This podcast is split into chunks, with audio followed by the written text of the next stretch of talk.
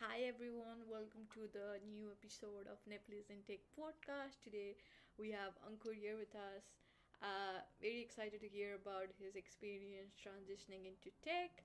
Uh, do you want to start by introducing yourself? Sure, sure. So, um, hello and namaste to all of your listeners. My name is uh, Ankur Pandit. I um, am a Nepalese Canadian professional working out of Toronto, Canada. And I work in the uh, technology industry. In particular, I work in AI and ML. So I work for a company called Alta ML.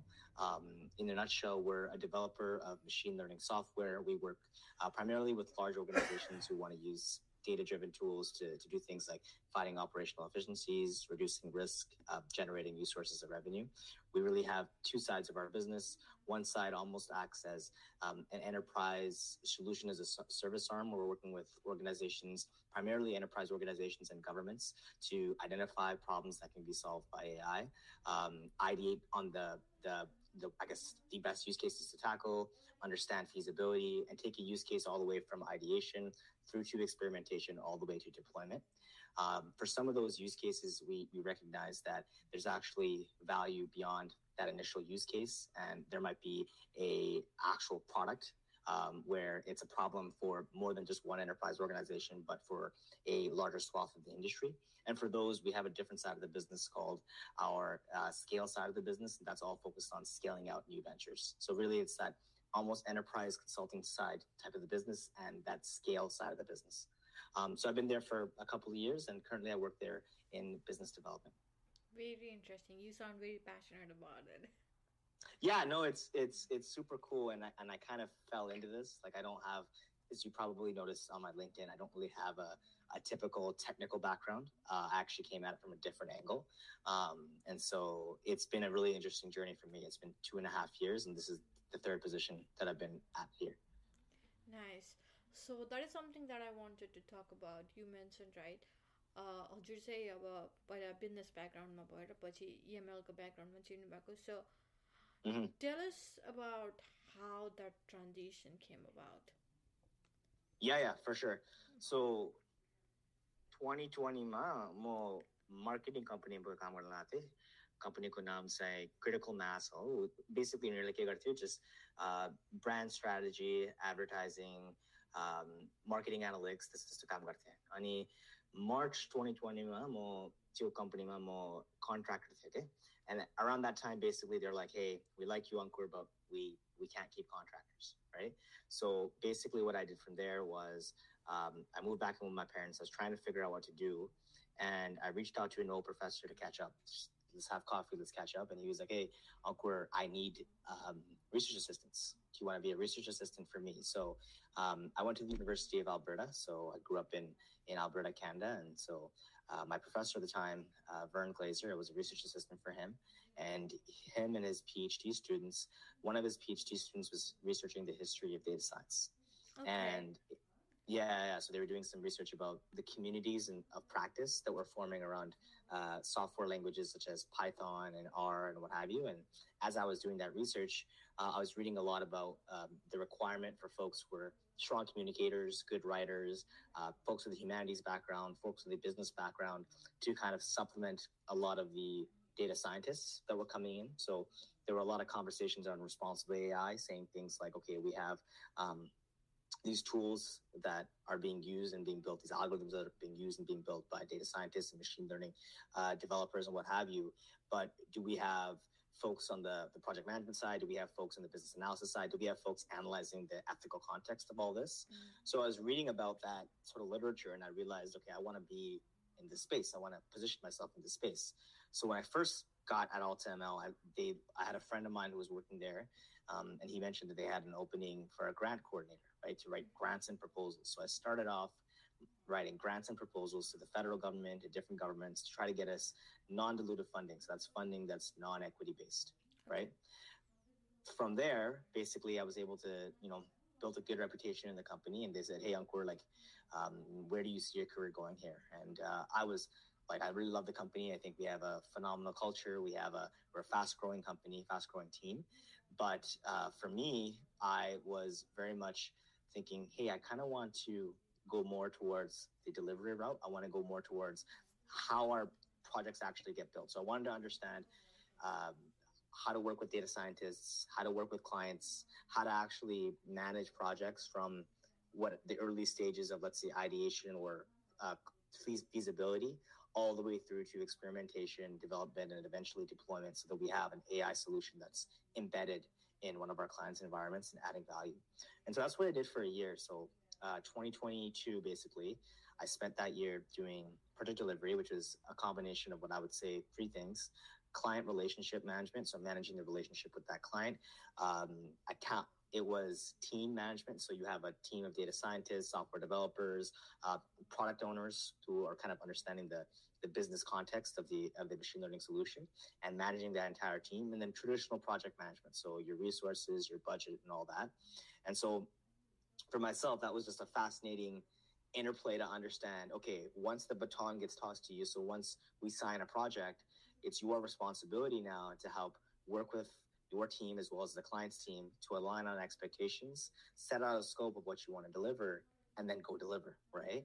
Um, so, really good education in that. Um, from there, basically, uh, what ended up happening was I uh, was moved to Toronto. So I was in Edmonton over in Alberta, moved to Toronto. And once I got over here, there was a huge opportunity, especially in this market, to help us grow. So Ironically, Toronto is the biggest city in Canada. We're the largest economic market in Canada, but our company is headquartered out in Alberta, and most of our operations have been thus far had been very uh, Alberta, the province driven. So there's this huge economic opportunity for us to capture here, and so I was lucky enough to kind of have those discussions with exec, and they were saying, "Hey, would you would you be open to a position in business development to start identifying net new clients and bring in net new clients into the company who who might want to look at um, experimenting, working with us to, I don't know, find new AI solutions or working with us to maybe supplement their teams because they have a huge backlog that they're, they're not getting to. And so that's kind of how I got to there. Very interesting. Thanks for sharing that. Yeah, no worries. So, kind of following up on that, I do have a question. So, what were the challenges that you faced when you were moving from more like business side of things to tech side of things? Was there any knowledge gap or how did you deal with those yeah there definitely was so i think it's interesting like growing up in a in a nepalese household i was just kind of like you know as you can likely know it was very much like uh, doctor Barneoki, engineer Barneoki. It was like, or lawyer Barneo. It was like pretty much that, or accountant. Yes. Saturday occupations, okay? And like for me, I knew from a pretty young age that I didn't fit into that archetype. Mm-hmm. I grew up like I was born in Nepal, but I was, I was, raised here, so I grew up very comfortable with. I was more of a writer. I was more into kind of like uh, social studies. So I think I've gravitated more towards economics and business and, and subjects like this. And so for me, coming into a data science background, at first I was a little bit nervous because you know I didn't have let's say the formal machine learning training, but I think for me, what I had to do was a lot of self study. So I was taking Udemy courses to try to understand um, the different metrics, the different types of um, machine learning techniques that can be used, the relative uh, business implications of those machine learning techniques. I think another thing that I did a lot of was just going out for coffees with my uh, developers, and they were, you know, to, to their credit, they were quite patient with me in explaining certain concepts. So it was a combination of self study, a combination of as as I was writing these grants through the process of writing the grants, I actually gained a decent amount of knowledge and how things were going, and then I think just a lot of exposure, right? I think my knowledge of of uh, machine learning and machine learning project life cycles increased dramatically as I was exposed to more projects to the point where I would say in the last quarter that I was a project delivery manager when I was talking to clients about, hey, like, here are some of the things that could prolong timelines, or here are some of the challenges that we may see at this phase it was coming from a, a place of experience and that was just from kind of being exposed to more projects and, and having more of those discussions you start picking things up so combination of the conversations with the self-study with the cases sorry i don't think i can hear you no it's okay i was talking with someone else in the room okay cool no worries yeah, yeah. you're saying yeah that that was uh, so i think one of the key messages here is like take चाहिँ छिर्नको लागि technical ब्याकग्राउन्डै हुनुपर्छ भन्ने चाहिँ छैन क्या। Like I see people from biology हुन्छ नि अब बिजनेस त भइहाल्यो मार्केटिङ भइहाल्यो होइन। So I think that is something really cool मैले के भन्छु? स्टुडेन्टहरूलाई अनि न्यू एन्ट्रेन्सहरूलाई मैले के भन्छु? तिम्रो स्टोरी के हो? त्यो थाहा पाउन पर्छ. सो फर इक्जाम्पल मैले टु थाउजन्ड एन्ड ट्वेन्टी वानमा एउटा साथीसँग गफ गर्न लाएको थिएँ। ऊ पहिले बायोलोजी ब्याकग्राउन्ड थियो अनि त्यसपछि टु इयर आफ्टर डिग्री गर्न लागेको थियो अनि मैले ऊ चाहिँ डेटा एनालिटिक्स जब she was interested in data analytics जब So my son asked like, what was your what was your experience? And she, she said things like, oh, म- मैले ल्याबमा काम गरेको थिएँ मैले um, philanthropic fundraising um, काम गरेको थिएँ and I was like right there lab भनेको detail oriented you are technical you have uh, analysis experiment analysis skills Your philanthropic job time, you learned how to negotiate with stakeholders. You know how to communicate. You learned how to raise money. And uh, these are all skill sets that are transferable. So it's like maybe direct tech experience China that if you have other things that are, let's say, for example, academic research background combined with, let's say, you worked for a nonprofit or you worked here, you can tell that story, okay? Because it's all about um, the skills you had and how you garnered them versus having the, the direct check boxes because a lot of people don't have the direct check boxes these days it's Mhm. very um, how do i put this it's very varied hmm Yeah, I think that's gonna be an inspiration for a lot of our followers too. Like, even though if you are in tech or if you are not in tech, you can still transition to data analytics. And like the Mhm. key skills that you need is actually of communicating than of technical skills. So that's a great Mhm. message. Thank you for sharing that. yeah no worries no worries So I do want to talk about your business related experience, right? I saw on LinkedIn that you participated in a lot of case competitions when you were in college. How did that help you in your career? Learning more about business and things like that. Yeah, it's a good question. So, what I would say is when I think about my undergraduate degree, there's probably a handful of classes that were overtly, like, were highly meaningful, but for the most part, a lot of the classes have kind of just melted into the background. So, apologies to my my professors who, but there was a couple of professors who stood up, but it wasn't really the classes. What I think I really took away from it was, you know, the ability to manage one's schedule and manage one's life as an adult was huge. And the different extracurricular opportunities that I had while I was in school, be that, uh, you know, through clubs, be that through uh, internships or work experience, and then be that through, I would say, the case competitions I did. And so, um, in terms of case competitions, for maybe some of your listeners who don't really know what they are, uh, the brief context I would give is you're given some sort of business case study. It could be you know sometimes a couple of pages sometimes up to some of these are 15 20 pages long you're given a pre-allotted period of time usually between three hours at the least to i've, I've been in some that were up to 24 hours or uh, and what you have to do is then come up with a strategic presentation to a set of judges some of whom are industry practitioners some of whom are academics and some of whom might, might actually belong to the company whom the case is about and present your strategy as to what you think the company should do to move forward and what strategic decisions the company should make. And so I got to participate in, I think, a couple domestically in, in Canada and, uh, sorry, in Toronto and Montreal, as well as some internationally in Hong Kong, in Sydney, Australia, in Auckland, New Zealand. Um, and I'm, I think there's one more that I'm forgetting. But yeah, those are the, the major ones. And uh, for me, I think the things that I learned from them were number one, the ability to think on your feet. So oftentimes you're like asked by a judge a really difficult question, and you have to come up with, uh, as I joke with my my parents, some bakwas, like something to like you know, but like you know, all jokes aside, something to like actually something of substance to provide to them that you know can answer their questions. So really, what you're thinking about is how can you think of something uh, uh, think of an answer to a question on your feet? I think the second thing it taught me was how to structure a story. So so much of our lives especially our corporate lives are telling stories right so how do you tell a story in a way that has um, a clear line of sight that has a clear let's say problem solution impact that has clear um, line of thinking around how you came up with your solutions and I think the final thing I would say is it just taught me how to keep cool under pressure because those are really high pressure environments. I mean, I was competing with schools around the world. We all were competitive type A type personalities. We all wanted to win.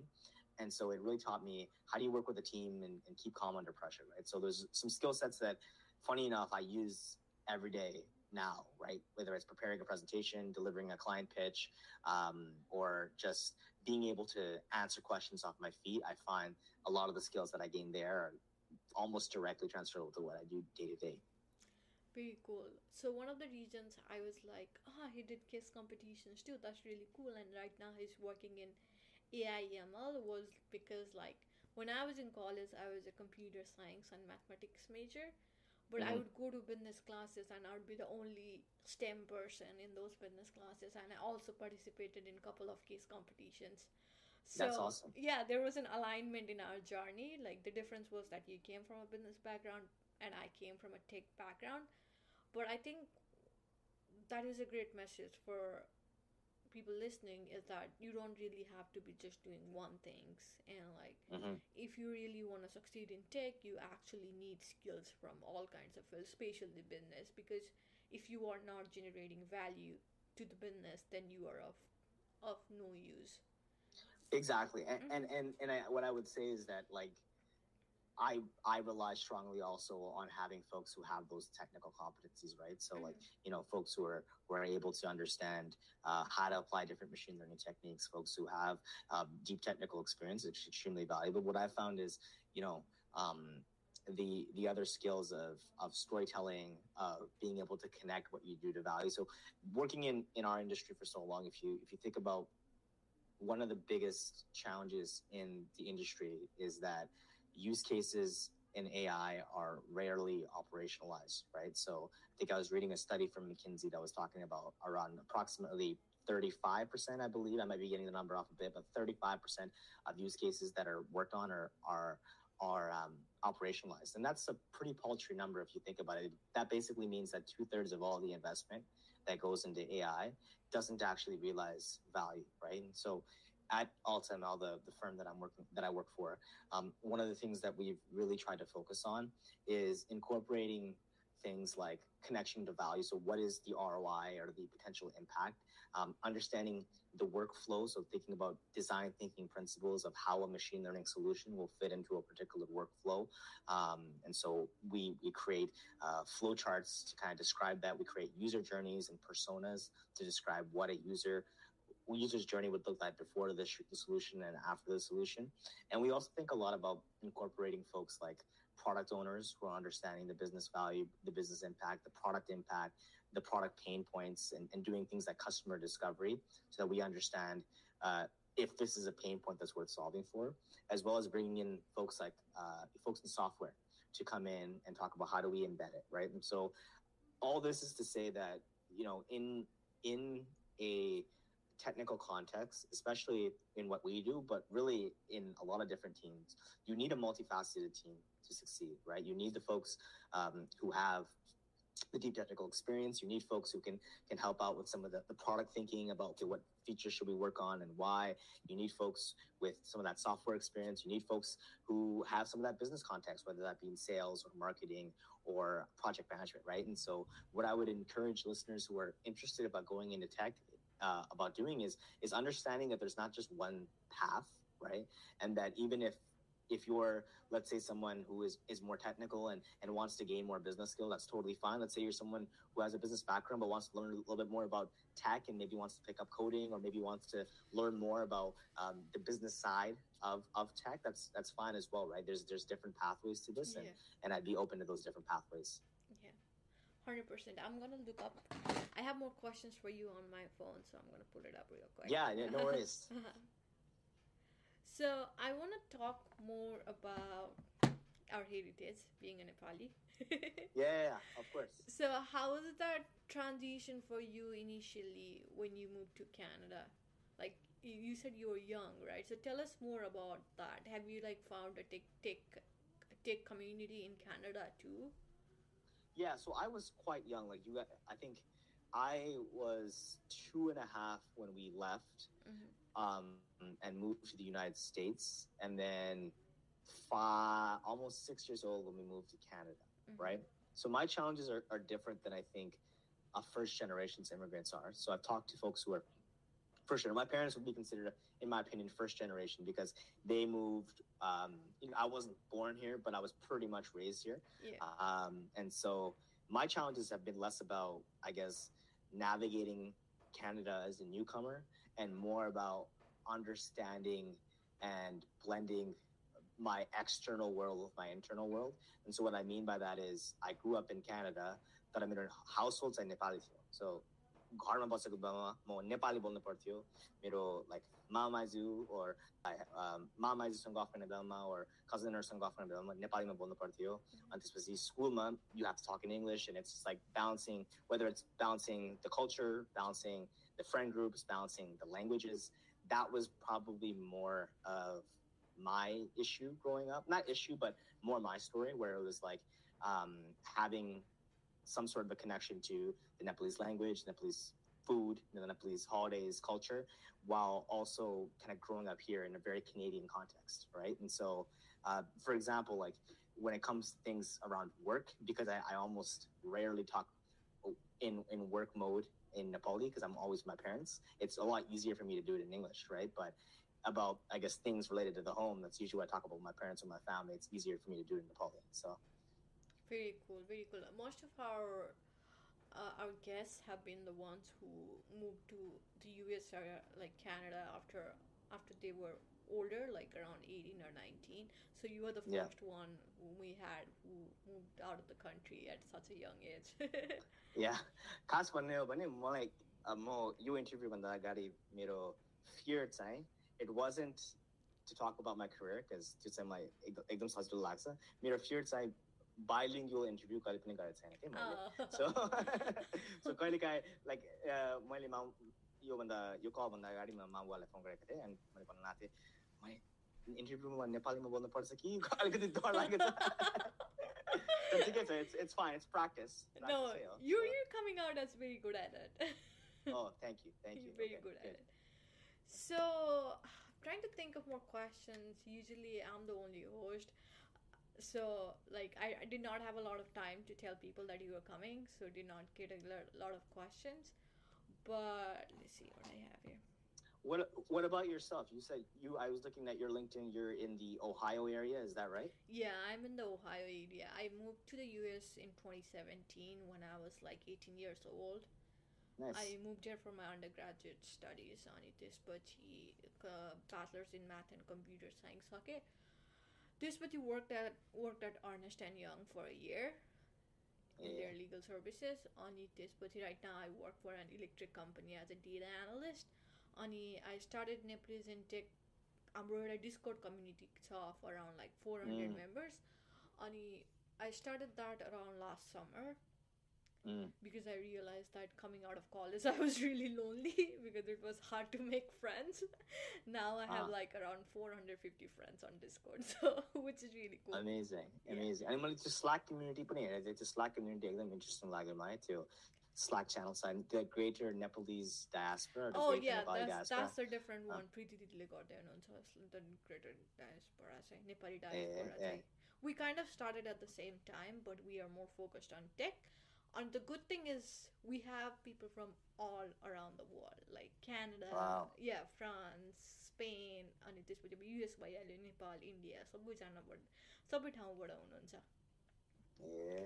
So, which is that's awesome. yeah which is really cool we're coming together and That's i don't know awesome. if we will be able to create something together but एक दुईवटा ideas pop-up भएको छ होइन यो गर्न सकिन्छ त्यो गर्न सकिन्छ भनेर Mm. But like is hard finding time with people to get Mm. that done but still it is an interesting community so if you ever have any opportunities tech related हजुरको टिममा अब बाहिरबाट you can send it to me and I can send it to the discord channel too Yeah, yeah, hundred percent. And and where's where's majority of you said across the world are majority of the people in the United States or I would say United States. I'll have to check. It is either U- either United States or either Nepal. yeah, yeah. So what I what I'd say is, um, you know, we are actually primarily in Canada, but we have a Houston office, and we're looking to grow our United States presence. So if anyone is curious, I'd recommend go to altaml.com, take a look at it in any open roles, anything piques your interest. What I can do is I'm happy to try to connect, like try to, you know, um, answer any questions about anything. And if you're curious about anything, I'm happy to happy to offer that. We're trying to grow our presence in the United States as well. Um, so for any of your listeners who might be curious about AltaML, happy to help out there, or just really curious about their careers in tech. So happy to answer any questions or share my experience, and would love to meet more people from the community as well. So we'll be awesome. open to that. Awesome. So now that we have talked about like a general overview of what you do and your background and things like that, I want to talk more about talk more about tech, right? Um, what is it that you actually do at AltaML? What is yeah, the kind of sure. work? How are you using AI and machine learning to create business? Yeah, so great question. So um, I'll answer it first with what we do as a company, mm-hmm. and then I'll get into what I do day to day.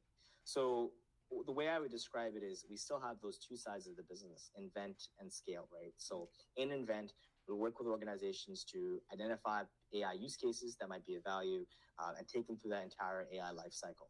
Um, some examples that I can give you, we've worked with uh, governments to create uh, for time series forecasting models, so um, models that can forecast into the future around the probability of wildfires occurring or the areas at which wildfires occur to to kind of help pre-direct resources to help with wildfire pre-suppression. We've done there's a really cool project you can look it up online. It's called Smart Whales, where essentially what we were doing was we were working with a variety of different partners, um, the Canadian Space Agency, uh, Hatfield Consulting, which is a local consulting consultancy, and this was funded by the federal uh, a department of the federal government. And what we did was we used computer vision technology to identify the presence of North Atlantic right whales in satellite imagery. So North Atlantic right whales, context for, for your listeners, are a highly endangered species. And so we use satellite imagery to identify the presence of North Atlantic right whales. And um, our hope is that uh, we can use this model when it's fully deployed to then inform ships of the North Atlantic right whale's location and, and kind of general movement patterns so that they can avoid collisions and entanglement with fishing gear, as those are the two leading causes uh, of, uh, of death of the species, right? So those are you know two examples I can speak to. Um, I think one other example we work with a, a, another computer vision example. We worked with a um, oil and gas uh, company where that had a whole bunch of in their factories they had a whole bunch of uh, fireproofing, which is a, a, type of material that you put in factories to prevent fires. And that fireproofing often would, um, I guess, it would break down. And we needed to, they needed a more efficient and effective mechanism to identify where fireproofing was breaking down in a facility because right now they're doing a lot of physical inspections. It just wasn't a very efficient process. It was a very t- costly process. So we worked together to identify um, areas were at highest likelihood of fireproofing breakage risk using computer vision and flag that all over their plant sites. And that has now allowed them to focus their inspections on those areas, right? And so there's even like a UX UI that, there, that, that exists that can kind of clearly tell what that is. I mean, those are some examples. I think one, one other one I can give you is, you know, we worked in, if you think about natural language processing, um, you know, right now NLP is so popular in the world because of the the proliferation of LLMs uh, around things like ChatGPT three or or Bing. And when you think about it, a lot of that underlying technology in NLP can be used for a whole different variety of uh, mechanisms. One use case that I can talk about on our, I guess, the consulting side was we worked with a company who had over a decade of, of material master data, right? And what we did was, if you think about it, material master is kind of the the um, it's a type of purchasing mechanism that companies have. And on that material master, there's a whole bunch of free text data that wasn't really clearly organized. And so it was difficult for, for that company to understand what exactly did they purchase over the past decade or so, right? And so we did, you know, an initial proof of concept that was focused on, okay, how do we um, extract clear categories um, or extract entities of interest so um, and create clear categories to help decision makers understand what purchases were made. And uh, so that was an interesting one on the NLP side, I guess, for a couple of different examples. And the last thing I'll say is when we think about the, the venture side of our business, really what it is, is it's taking a look at a problem that's pervasive beyond one company, but as a problem for a broader industry, and creating some sort of a uh, machine learning solution or a set of solutions that speak to that. So, an example I can give you, and um, is uh, it's a company called it's a venture of ours called Jurisage AI.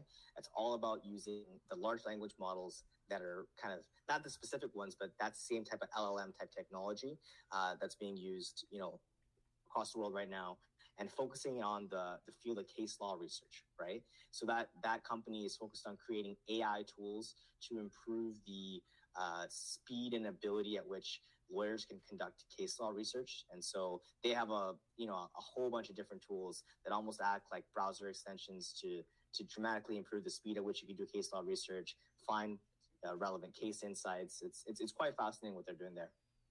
Very cool. When i talk with you i don't feel like i feel like i'm talking with someone who has spent like two decades in technology and machine learning I yeah, I, I guess uh, it, you when you're around the fields as much as I am, mm-hmm. you kind of you pick up a lot. And so, one thing I will say, I think I didn't answer the second part of your question, which is what I specifically do there. Yeah. And so, what I specifically do in, in business development is really um, we try to identify organizations, be that governments or um, companies, who we think might be a good fit to work for.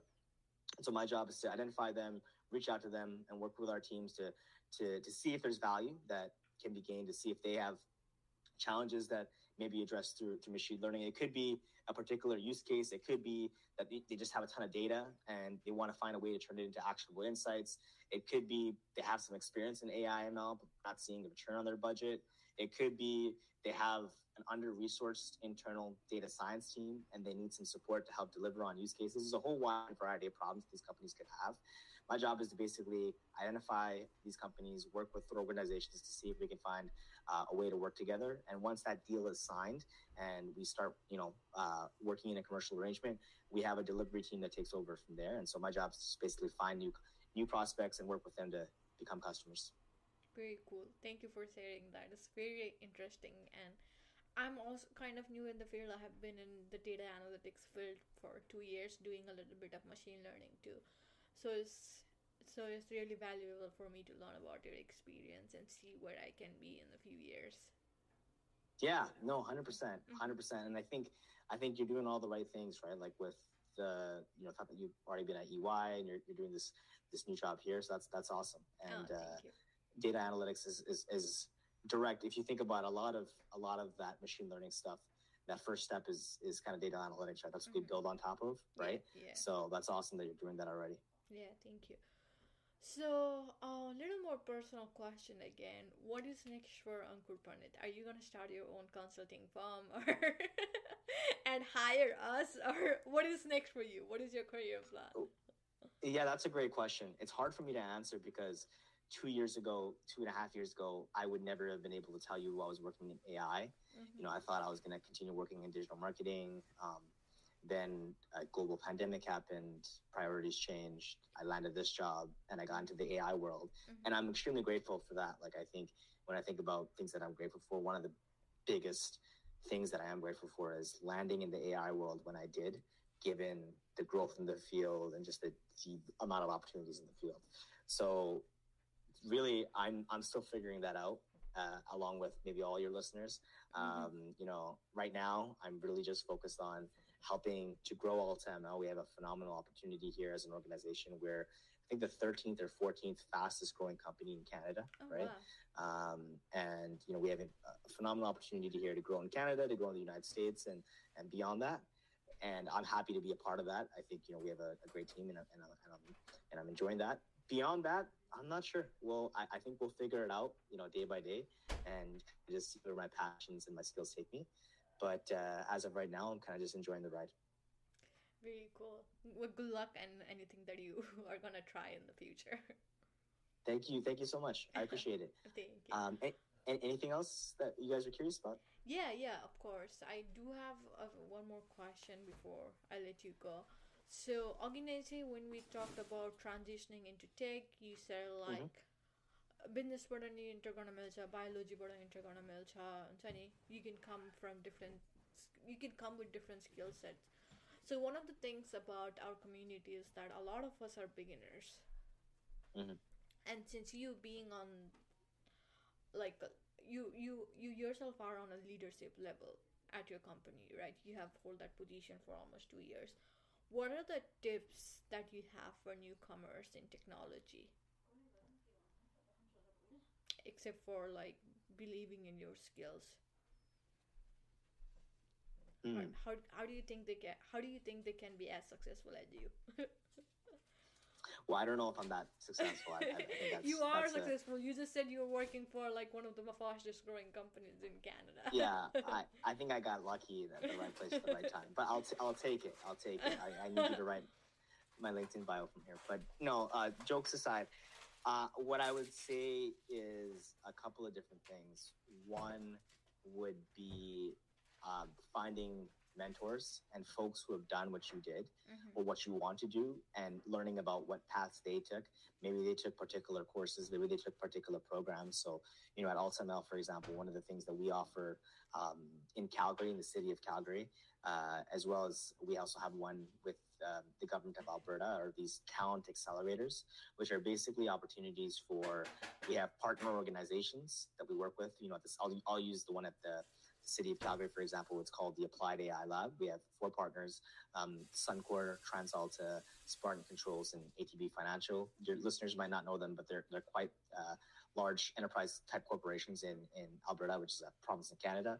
And what we've done there is we've created a program where um, mid career kind of everyone from fresh grads to mid career professionals go there to receive targeted um, uh, almost training in uh, machine learning techniques. So there's an expectation that there's a level of technical competencies to start, but they receive targeted techniques and, and training in how to apply that in an applied machine learning context. And we help them uh, work on use cases. They're paired with a tech lead. They're paired with other staff members who help them work on use cases. What for makes these it not was companies. on And so I'm bringing this up in our context, but the reason I bring it up is I would try to find as many ways to get, um, you know, practical experience as possible. Maybe that's internships. Maybe that's, um, you know, I know that in the data science community, uh, there is uh, ways to work on practical case studies. Um, uh, so if you can work on case studies, that that's also valuable. Um, so mentorships, I think, is really valuable. So finding the right the right mentors is, is is valuable. And then I think the third thing is being flexible to um, to jobs that might not necessarily be what you eventually want to do, but you know you'll get a skill.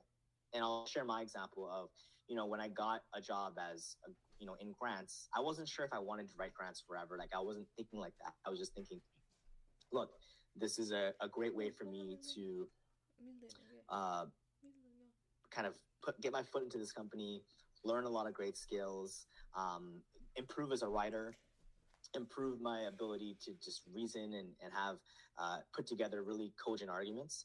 And so that's what really drew me to that position. And it ended up being actually, you know, despite me going to another position, it ended up being such a great opportunity and such a great experience for me. And I learned so much, right? So what I'd say just to, to kind of close is um, find mentors who've done what you want to do, reach out to them, uh, be, be pesky if you need to be, um, and kind of build those relationships.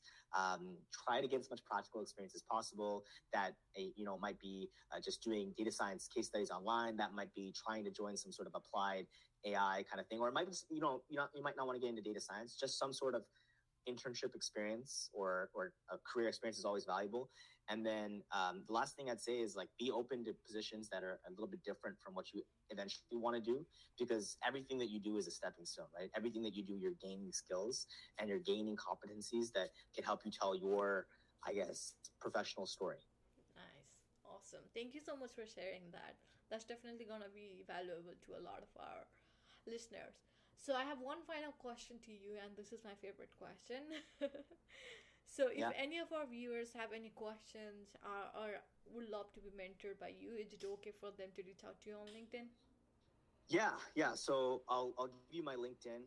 Um, you're, they're welcome to reach out to me on, on LinkedIn. I think that's probably the easiest way to reach me. So I check my LinkedIn quite often. So feel free to reach out to them. I'm happy to kind of provide any of my insights or any of my experiences or help out in any way possible. Awesome. It was great having you. Thank you so much. I'm going to let you go early. cool. Awesome. Yeah. yeah. yeah thank you so much for everything. I'm gonna uh, we're gonna upload the rec- uh, upload the podcast on our YouTube channel, cool. and we will see. Is, the, is the recording done here, or are you still have the recording? I still have the recording going on. Okay, cool. I, I just had a couple questions after. Is that okay?